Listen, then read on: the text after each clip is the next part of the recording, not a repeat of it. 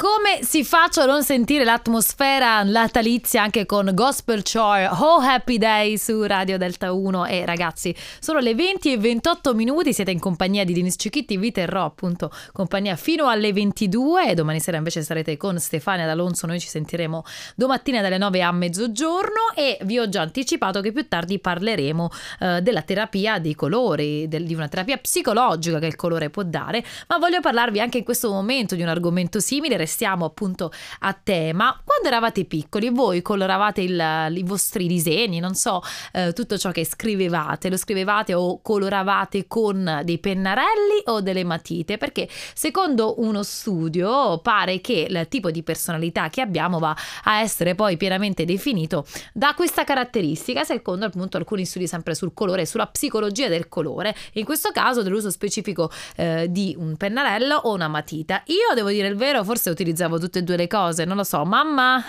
ricordi tu cosa io utilizzassi? Se eh, stai ascoltando, ricordamelo tu, ma molto probabilmente credo che preferissi eh, i pennarelli. E beh, chi preferiva i, pe- preferiva i pennarelli da piccino è una persona che va eh, a divorare un po' la vita e le emozioni e che eh, riesce ad intuire, ad essere molto rapido in tutto ciò che fa mentalmente. Invece chi va ad utilizzare o ha utilizzato da piccolo le matite colorate pare che sia una persona un pochettino più attenta, più profonda e più sensibile. Cosa ne pensate? Siete ehm, d'accordo con questa teoria di questo studio sui colori? Fatemelo sapere al 349 4 volte 4 234 su Radio Delta 1 c'è anche la musica un po' stile anni 60 del nuovo brano di Blanco Bruciasse il cielo